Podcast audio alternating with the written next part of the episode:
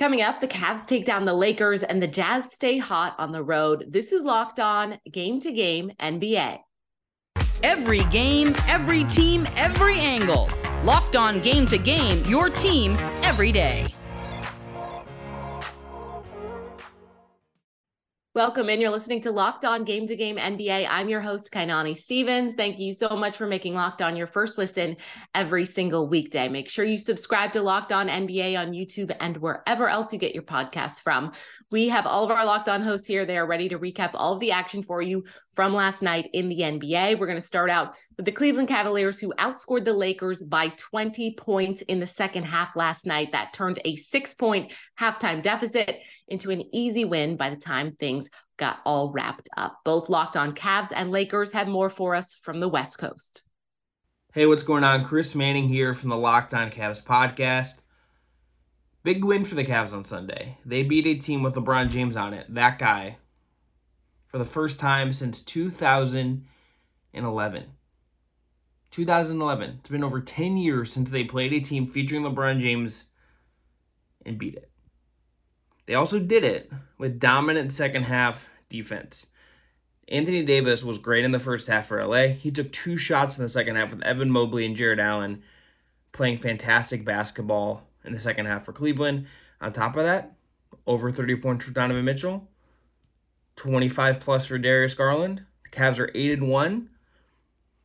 Pretty solid Sunday for the Cleveland Cavaliers. Says a lot about where they are that they're 8 and 1, that they beat a team with LeBron James on it, that they shut things down in the second half. For more, check out Locked On Cavs wherever you get your podcasts.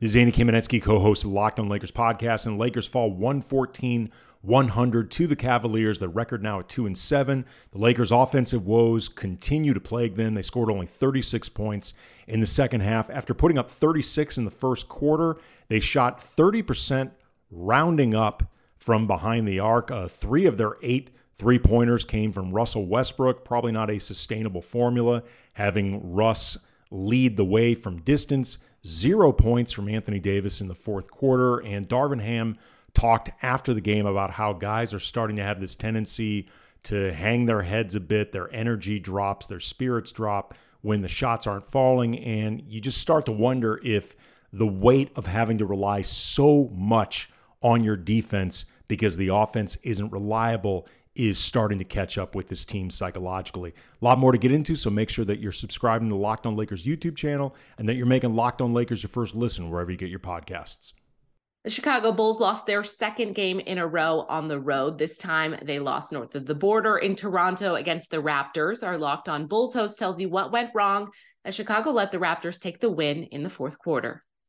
The Chicago Bulls take the L to the Toronto Raptors 114 or 113 104. I'm sorry. I'm Pat the designer from Locked On Bulls, and the Bulls take the L tonight uh, behind a defensive game plan that seems simple by just double teaming DeMar DeRozan, but the Bulls could not figure out a way to beat that defense. And of course, Fred Van VanVleet coming back from injury and absolutely torching tonight for 30 points. I mean, you got to love what you saw to Fred Van VanVleet. The Bulls defensively were trying to do the best they could, but just were getting dominated down low. They would force the Raptors into really tough shots all night, but then the second chance points were ridiculous. Saw the Toronto Raptors come away with 27 second chance points over the Bulls and being able to come out of that forcing 17 turnovers. The Raptors really caused havoc for the Bulls. The Bulls get the matchup with them again tomorrow night, and hopefully we will be able to see a different outcome in this one, or at least a better offensive game plan versus that double team. I'm Pat the Designer. Tune in for more in-depth breakdown over on Locked On Bulls with me and Hayes. We'll see you guys over there. Y'all stay safe out there, Chicago. Peace. A back and forth matchup throughout the game ended in a Jazz win over the Clippers on Sunday night. With Utah still riding that hot start to the season, our locked on Jazz host is really starting to believe that this team could be the real deal. Add another one to the list of surprising Jazz wins, and at some point this is becoming real. Tonight they do it closing on an 18 to 6 run against the LA Clippers in LA. Hi, this is David Locke of Locked On Jazz and the Utah Jazz beat the LA Clippers tonight 110 102 as Mike Conley checked in with eight nine minutes left in the ball game. The Jazz down four, and the Jazz went on a 23 to 11 run with Mike on the floor. But more impressively, they finished on an 18 to 6 run against the Clippers, who came in as one of the best defensive teams in the league. The Clippers go 0 for 11 on three point shooting in that fourth quarter as they seem to have worn down a bit as the game went on. The Jazz have now notched road wins against the Wolves, Pelicans, and Clippers. They've beat seven, six playoff teams from last year already this year on their way to an 8 and 3 start. And it was balanced scoring again. Collin Sexton deserving much of the credit late for his clutch play. Out here at the Staples Center as the Clippers just lost a close one to the Utah Jazz. It was a close game throughout. No team could create separation. Another big night from Paul George. He finished with 34 points, but ultimately in the fourth quarter, the Clippers, who were already cold from three, just kept throwing them up there from deep and could not getting get anything to fall. Paul George could not make his threes, and the Utah Jazz were getting much easier shots around the basket, and ultimately came up with the win. The Clippers go to five and five even though they had a solid night from John Wall. Reggie Jackson did come up with a little injury. He only played 20 minutes in this game. Robert Covington also returned from safe, health and safety protocols, but it did not matter. The Utah Jazz, off to an amazing start to the season, defeat the Clippers and beat both LA teams here at the Staples Center in a very successful trip to Los Angeles.